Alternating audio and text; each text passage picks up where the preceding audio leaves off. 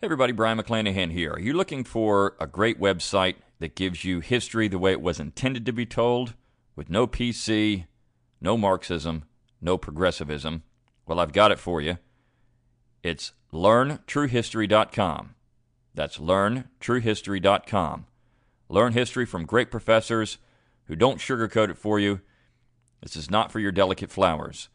That's learntruehistory.com. Learntruehistory.com. This is the Brion McClanahan Show.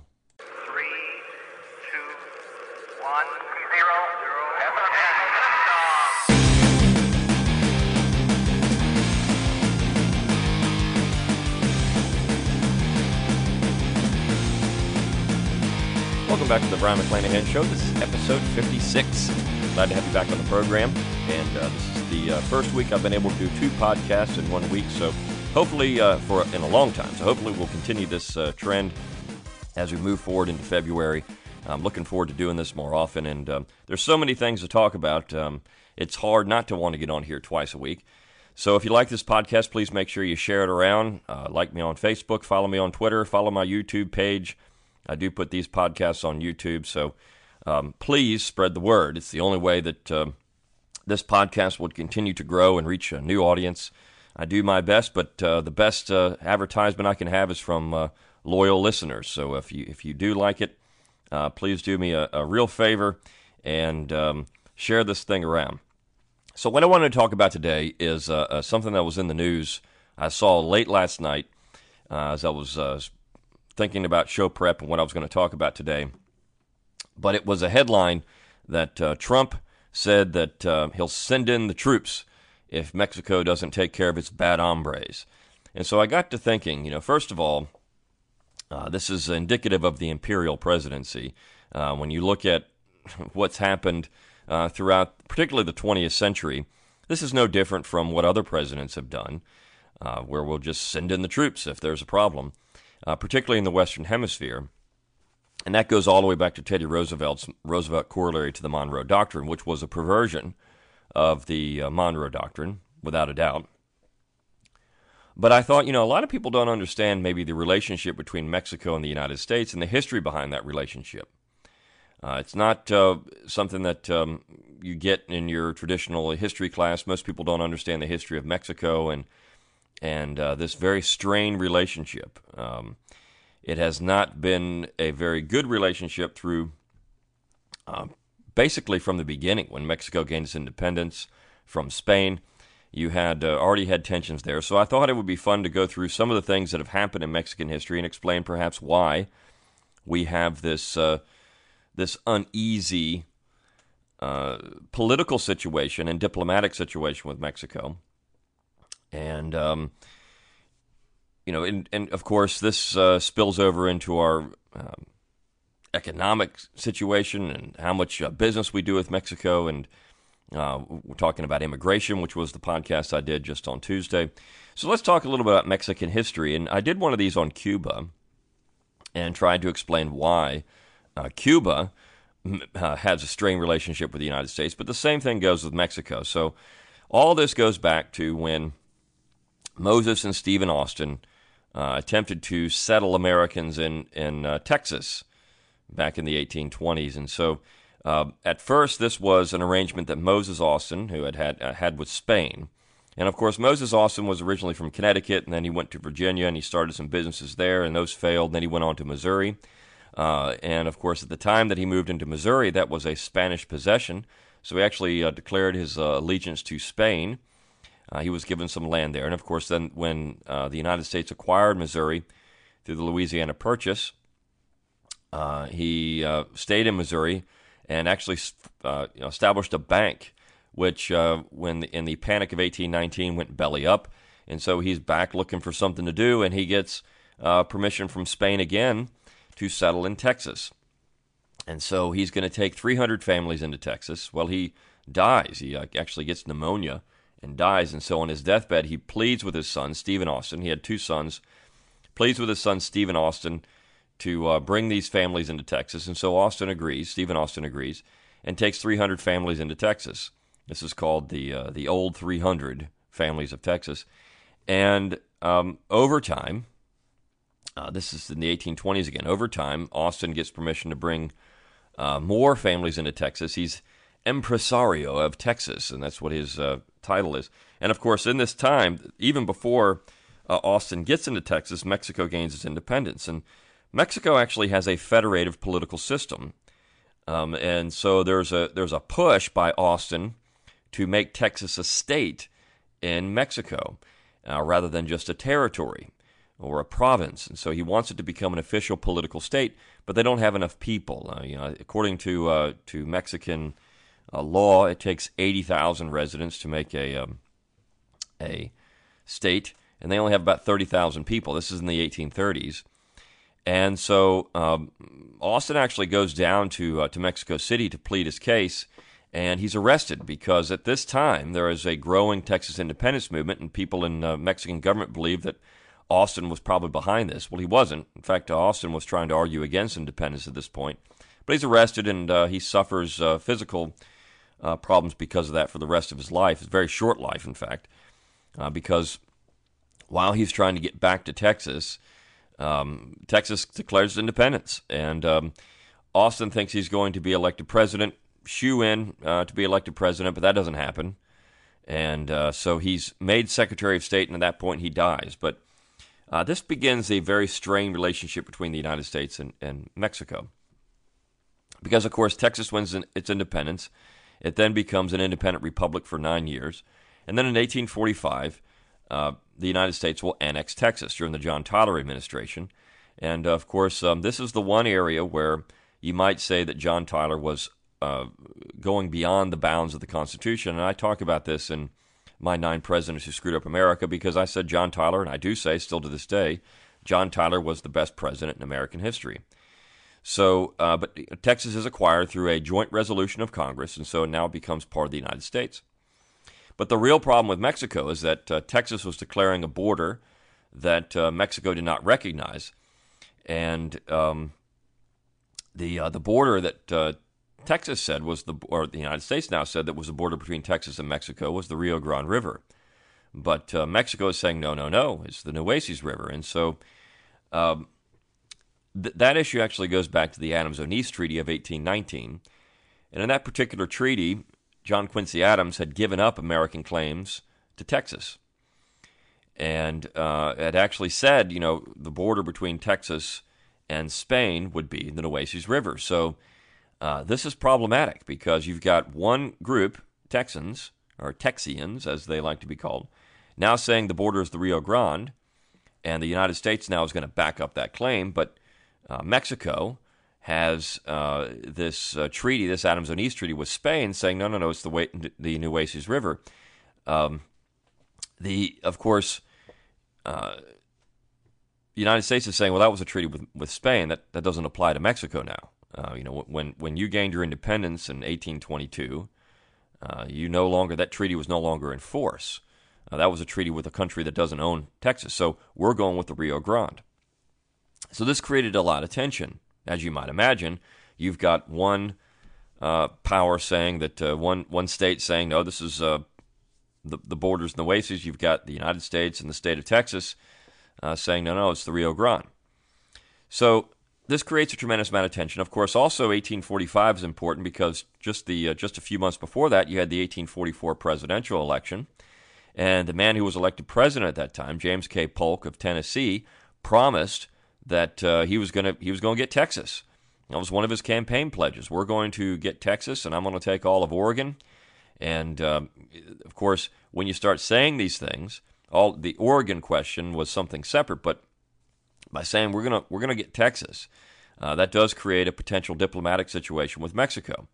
So before he even becomes president, Texas is uh, is annexed into the United States, but um, he was going to honor that Rio Grande border. Now, the real thing that uh, Polk wanted wasn't just Texas, and he didn't say this in his campaign speeches, uh, but behind the scenes, what Polk really wanted to do was acquire California. Because California was, in his mind, the gateway to the Pacific.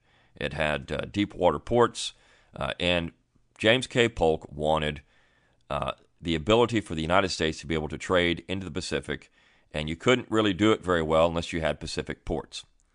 So there was actually a very good book written about this in the 1950s by Norman Graber, Graebner entitled Empire on the Pacific.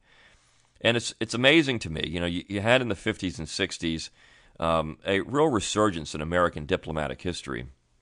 And Frederick Merk was writing about manifest destiny in the Mexican War. Uh, you know, David Pletcher wrote uh, uh, a very uh, a great book on American diplomacy in this period entitled Diplomacy of Annexation.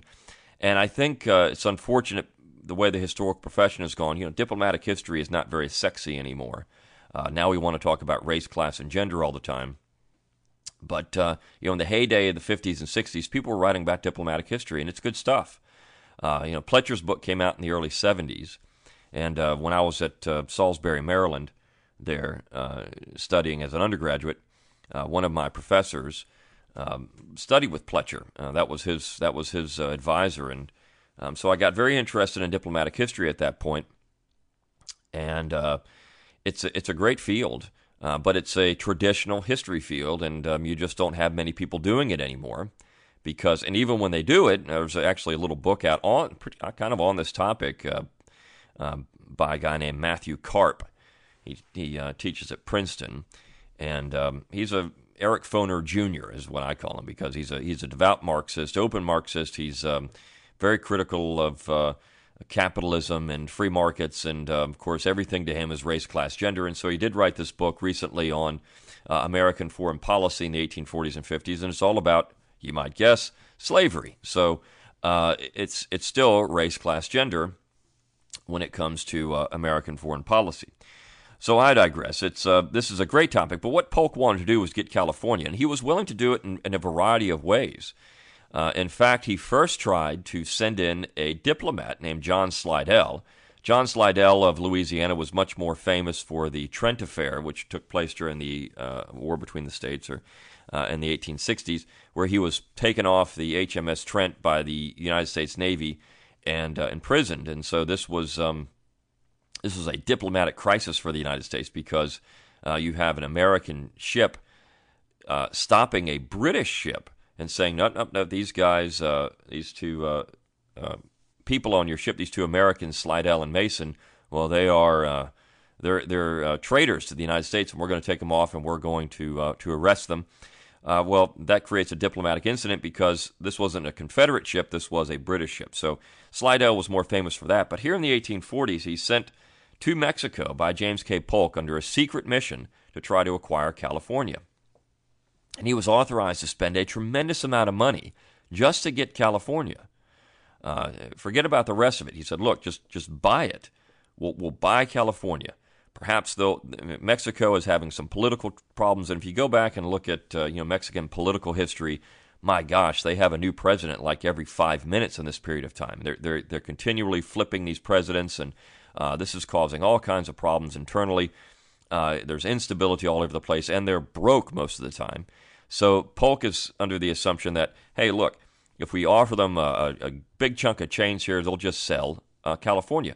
And he had gotten some assurances uh, through diplomatic channels that this might happen. Well, when Slidell shows up in Mexico, the new government refuses to meet with him. They had switched, uh, the president switched again, and so they say, no, no, no, we're not going to meet with you. Uh, that was the old regime, which will probably back in power. In fact, if you look at it, it was kind of the same presidents over and over again, just flip flip flopping back and forth. So uh, Slidell comes home and he says, "Yeah, they're they're not going to they're not going to talk with us." So now Polk has no option but, in his mind, to go take it from from uh, Mexico, and so that's essentially what he's going to do. So what he does is take uh, the United States Army, uh, at this point commanded by Zachary Taylor in the region, and he says, "Taylor, go to the Rio Grande and set up your soldiers on the Texas side of the Rio Grande." And so Taylor does it. Polk knows exactly what he's doing he's instigating because Mexico is going to claim that territory as their own, so they're going to look at this as an invasion. So Polk, quote unquote, sends in the troops, uh, sends in the army to take care of uh, of these bad hombres down there in Mexico. So this is this is a very uh, Polk esque statement that Trump was making, and of course I'm no uh, now when I was younger and uh, you know in much um, had a much different perspective on American history. I thought that Polk was, uh, you know, this is great. Americans going to go out there. We're going to make America great, right? And we're going to go get this, uh, go get this territory. Um, in fact, I, when I was an undergraduate, I wrote a, a paper um, on on Polk, and I Polk has some things. There's some there's some things about Polk that I find interesting, but um, I wrote this paper, embarrassingly now, I wrote this paper explaining how Polk wasn't acting in an aggressive or belligerent way here, and this is uh, I was defending Polk, um, but uh, as I've as I've gotten older, went to graduate school and studied uh, studied more, uh, particularly about executive power, and uh, i came to the realization, my gosh, that was a stupid position that I took. But young people make stupid decisions and write stupid papers, and that was one of mine. So uh, Taylor gets on the other side. Of course, Mexico attacks. And um, Polk jumps at this opportunity. He goes to Congress in uh, June of 1846 and says, Hey, American blood has been shed on American soil. We've got to go to war with Mexico. And Congress obliges. Now, take that statement for what it is. American blood has been shed. That was true on American soil, which was disputed. So, this is really the first instance in American history of a president instigating a war uh, and then telling a falsehood to Congress. And so we had this with the, uh, and I, I, talk about this and learn true history at there uh, when I do the lecture on Vietnam. But I talk about this. This is the Gulf of Tonkin incident. This is um, this is the weapons of mass destruction for the Bush administration. Uh, there was some truth to every one of these things, uh, but in in every case, uh, perhaps the truth truth was stretched just a little bit to get the United States Congress to act. And in this case, the United States Congress will declare war on Mexico. And of course, to make a long story short, the United States wins that particular war. Um, and um, almost, I mean, it, it's a it's a slaughter. But at the beginning of the war, what's really interesting about this is that the Mexican people, and even some people in the United States, thought this was going to be a disaster for the United States. This is 1846. We hadn't fought a war since 1812, so it had been over 30 years. The United States didn't hadn't really ever been battle tested. We're invading a foreign country that has a large population. We got to cross a long stretch of territory to get there. Uh, and of course, we're in a tropical environment. A lot of most of the casualties for the United States Army will be from disease, uh, and it's not quite certain how this is going to work out. Uh, Mexico felt pretty good about itself. Uh, it didn't think it was just going to get steamrolled. Of course, that basically happened.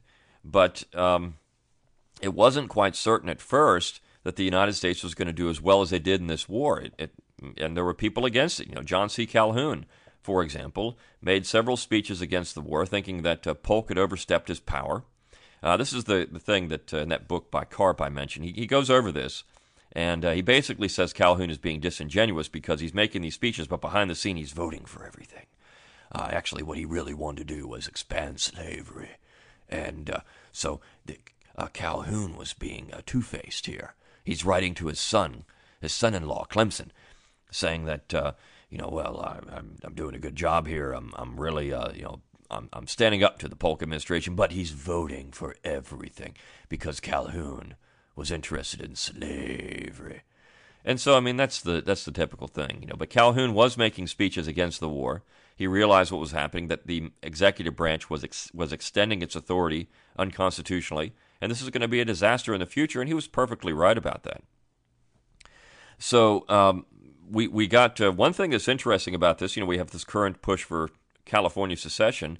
Well, actually, at this point, California had declared its independence, uh, and um, there was uh, the the United States Army moved in to California, and John Charles Fremont was there, and of course, Fremont becomes a little more famous uh, in the 1850s as the first Republican candidate for president. And then, of course, during the war, he's a, he's a general, and he issues issues Field Order Number 15, which creates the 40 acres and a mule myth uh, in in running around the United States. But uh, at this point, uh, there is some talk about Fremont. He, he, refuses to follow orders, and that Fremont, maybe behind the scenes, wanted to be the president of this new Republic of California. So California actually has its independence, and then it's later coerced by the United States. To, you know, it can't do that. So this is what we really wanted. You can't declare your independence. Polk wanted California, so we're going to keep that. But of course, in this time period, uh, you know, Ta- Zachary Taylor's eventually sacked as a, a general officer, um, uh, command of the U.S. soldiers there, and so Winfield Scott is put in charge. And Winfield Scott, uh, both Taylor and Scott were from Virginia originally, and uh, they're both Whigs though, and of course Polk's a Democrat, so we didn't trust either of them. Uh, but Winfield Scott uh, is one of the greatest generals. So is Zachary Taylor, really one one of the greatest generals in American history. Um, and his men loved him. You know, of course, um, Winfield Scott thought very highly of Robert E. Lee. Uh, Winfield Scott thought very highly of, of, Stonewall Jackson, and in so many, of course, Jackson wasn't called Stonewall at that point; he was Old Jack or Tom Fool. But uh, the um, the interesting thing about it is that um, you know Scott uh, was so loved by his men, and uh, you know this was a uh, in terms of military success, it was a rousing military success. Um, Scott launched the first uh, uh, you know amphibious assault really in American history, and the largest one to that point at Veracruz, and um, probably actually maybe even in world history you know, at Veracruz there, uh, and. he takes Mexico City. So at that point, there is a faction of the United States um, government that wants to just take all of Mexico, just take the whole darn thing, and we'll make it part of the United States. Fortunately, that uh, didn't pan out, uh, but we do acquire uh, California and also what's called the Mexican Cession, which includes the states of uh, you know Arizona, New Mexico, Colorado, Utah. We get a huge chunk of territory out of this, and uh, Polk's going to buy it uh, because we're nice guys. Fifteen million bucks, right? We're going to get all this territory. Uh, sorry for your uh, sorry for your troubles. Here's fifteen million dollars, and oh yeah, we'll settle the claims between you and Texas. That's three and a half million. So we get all that territory for about eighteen and a half million dollars.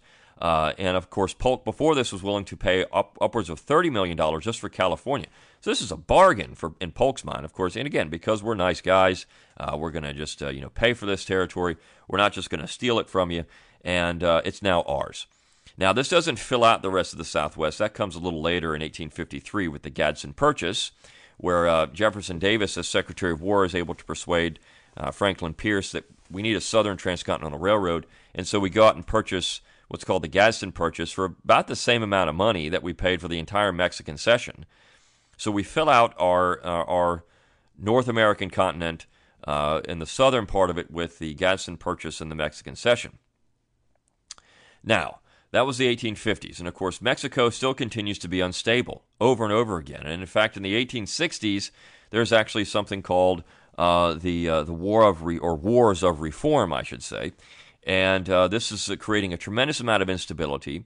And then the conservatives in Mexico during these wars of reform will invite in the French, and so for a period of time, the French have uh, set up uh, a a monarchy in, in Mexico. And uh, they set up an emperor, Emperor Maximilian, and he's a Habsburg. Um, and so you've got uh, this European occupation of, of Mexico. And uh, a lot of people in the United States consider this to be very dangerous. In fact, there was a rumor that the Hampton Roads Conference in 1865, which uh, was kind of a, a, peace conference between the United States and the Confederate States, that they were going to drop the drop their differences and go and try to take out this uh, European regime in Mexico. Now, um, I don't think there's anything, uh, nothing was going to happen with that, but there was um, there was some talk about uh, how dangerous having this uh, monarchy on our back door would be uh, for the United States in the future. And of course, eventually uh, there's a rebellion against Maximilian. He's executed, and that leads to the Porfirio Diaz regime. And um, Diaz was in power in in uh, in Mexico for a long period of time, actually into the 20th century. So this guy was president, I think, seven or eight times, and um, he was uh, essentially a military dictator.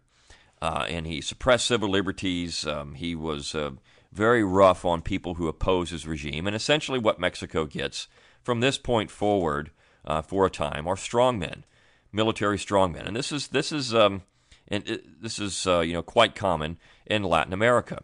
Uh, you get these military strongmen, no different than Maximilian, uh, but Diaz claimed to be a reformer. He's not uh, he's not a conservative. He's a reformer, and so Mexico definitely tilts left uh, in its history. And um, what you find is that generally most of the presidents who have been in charge of Mexico are uh, or you know leading Mexico are leftists, and so eventually Diaz is forced to, re- to abdicate in the early 20th century.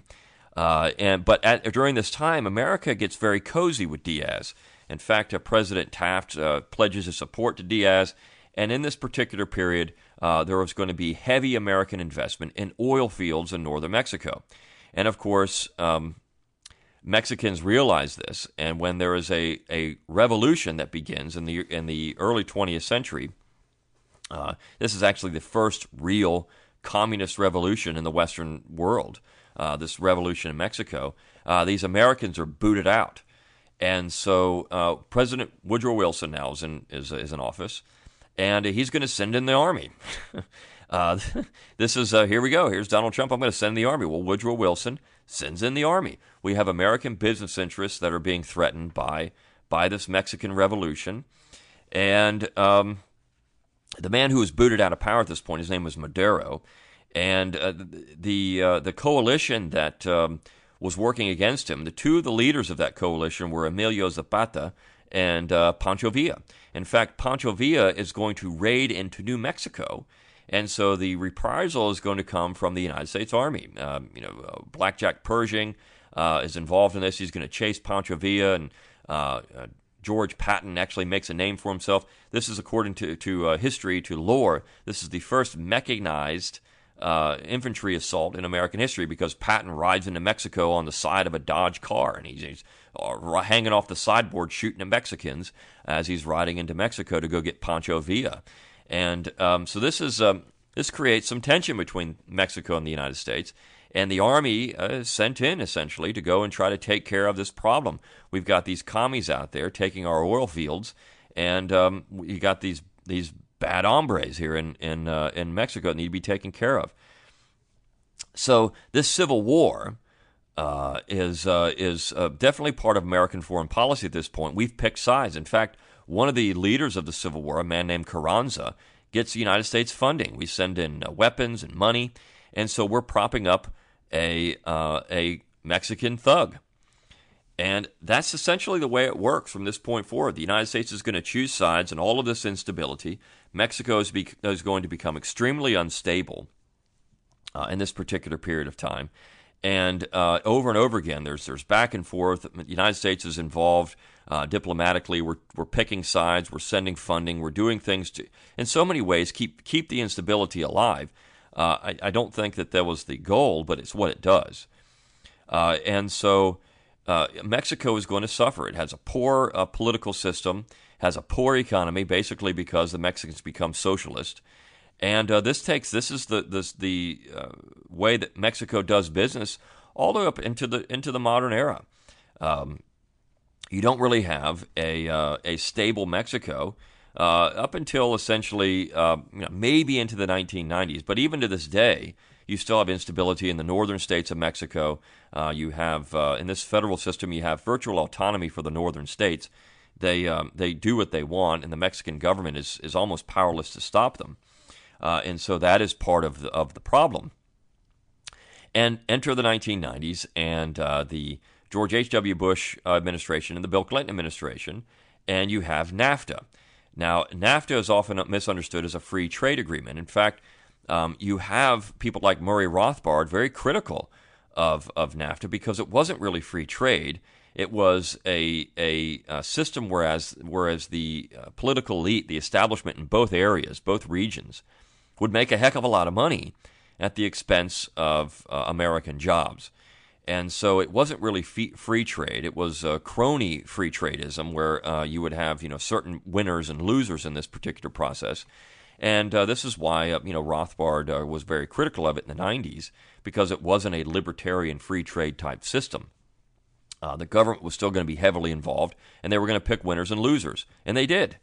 And so uh, what you had was you know American companies going in and setting up shop on the on the border of the of the United States in Mexico, and uh, the uh, the Mexican government liked this because, of course, it's going to relieve them of some of the problems. We're basically funding the Mexican economy at this point uh, and again, winners and losers are being chosen. And uh, the losers, of course, ultimately were American workers. Uh, and um, the winners were Mexican workers, and that was part of the, of the issue too. We wanted to keep uh, you know Mexican workers in Mexico, so uh, NAFTA is uh, established, and of course this this creates a a climate whereas you know a lot of um, Americans don't particularly like the situation. A lot of blue collar workers are out of work. And so that creates a strained relationship with Mexico and, and, and the vision, the impression that Americans have of Mexico. And then uh, take into account, as we just talked about immigration, you have uh, Mexico as a conduit, not just for uh, Mexican citizens coming into the United States, but also other Central American citizens. And so you create this very strained relationship with our border. Uh, and Our economic interaction between Mexico is quite extensive uh, because of NAFTA and other things, but we trade a lot with Mexico. So you have this long, long history between Mexico and the United States. But the key to it always is, and Trump, I mean, I, I circle back to this idea of Trump saying he's going to send in the troops. The relationship, particularly in the 20th century, has been um, a a uh, an adversarial relationship in so many ways with the American government to Mexico, uh, an imperialistic relationship.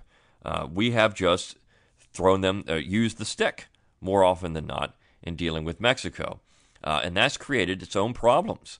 Uh, so you can't uh, you can't get around the fact, and you deal you look at this with all kinds of issues with Central America. You can't get around the fact that the United States has been very aggressive in Central America and has created its own blowback, its own problems when dealing with these governments. You find that all over the Caribbean and into South America and Central America. We have created messes, and I think uh, you look at that in the Middle East too. Uh, and uh, Stephen Kinzer's books on uh, on this uh, particular topic, you know, overthrow was just excellent. Uh, and so I recommend that. But uh, you look at American foreign policy, and uh, we make our own bed. We've made our own bed in Mexico. We've created some of the situations there. Some of the instability is by, on, on their own fault. I mean, some of that had to do with how they were handling things. But the United States has been funding various sides, uh, that has created some issues here between Mexico and the United States. And of course, it goes all the way back to to James K. Polk. So I thought it'd be valuable for people who are who are thinking about this issue of Mexico to understand where the tension comes from. In fact, um, you know, all the people moving into uh, to the uh, American Southwest, all the uh, Mexican citizens moving in there, they actually call this the Reconquista in Mexico. Uh, when I was in uh, graduate school, I, uh, I was a teaching assistant for um, the the Latin American historian there, and um, I, I think Latin American history is very very interesting. And um, he uh, he he told me this. He, he went to Mexico quite a bit, and he said, you know, people in Mexico call this the Reconquista. Uh, they're just going to take the land back. They're not going to do it by force. They're just going to live in it, and it's going to become Mexico again. And I think you're actually seeing that. So uh, when you get into self determination and other things, you know, we, we talked about we talked about California secession and how that should happen. Uh, and uh, you look at uh, what's going on out in the Southwest. Uh, this is part of the issue.